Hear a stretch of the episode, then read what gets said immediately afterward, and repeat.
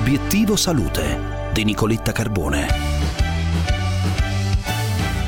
Telemedicina tra presente e futuro. Proprio su questo tema è stato appena pubblicato su Neurological Sciences una ricerca che descrive l'esperienza della telemedicina nei primi mesi della pandemia all'Istituto Besta di Milano.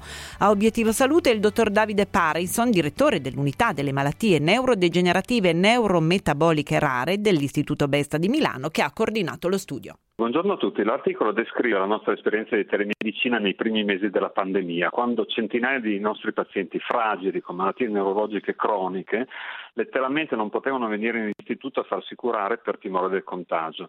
Con la telemedicina allora abbiamo portato la visita a casa del paziente con computer, webcam e microfono e in sei mesi abbiamo erogato oltre 3.000 prestazioni di telemedicina per circa 1.700 pazienti tra adulti e bambini.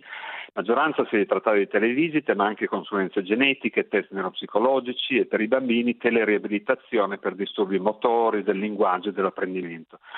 Il gradimento dei pazienti è stato molto elevato, come dimostrato dai risultati di un questionario di gradimento che abbiamo somministrato a una parte di pazienti adulti e genitori di bambini e che ha dimostrato dei punteggi di soddisfazione davvero molto alti tanto che la telemedicina è diventata ora uno strumento stabile nel nostro istituto.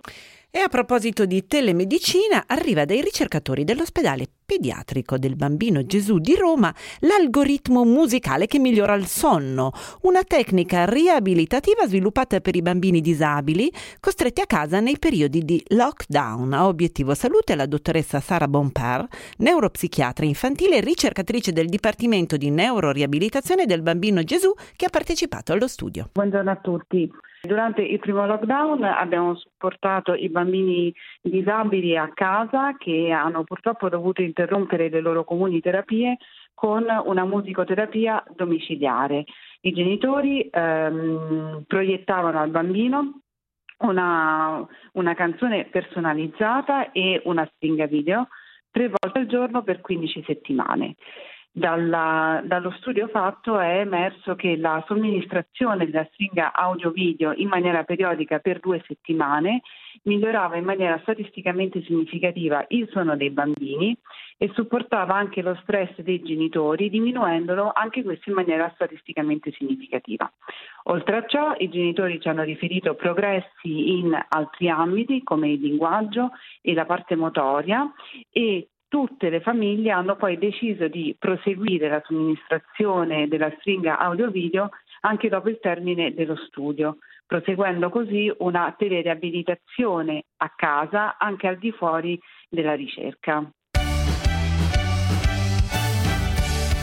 Bene, per oggi è tutto. Vi aspetto come sempre tra poco sulla pagina Facebook di Obiettivo Salute Radio 24 per parlare di ginocchio. Come stanno le vostre ginocchia? Consigli per rimanere in gamba. Restate con noi, buona giornata.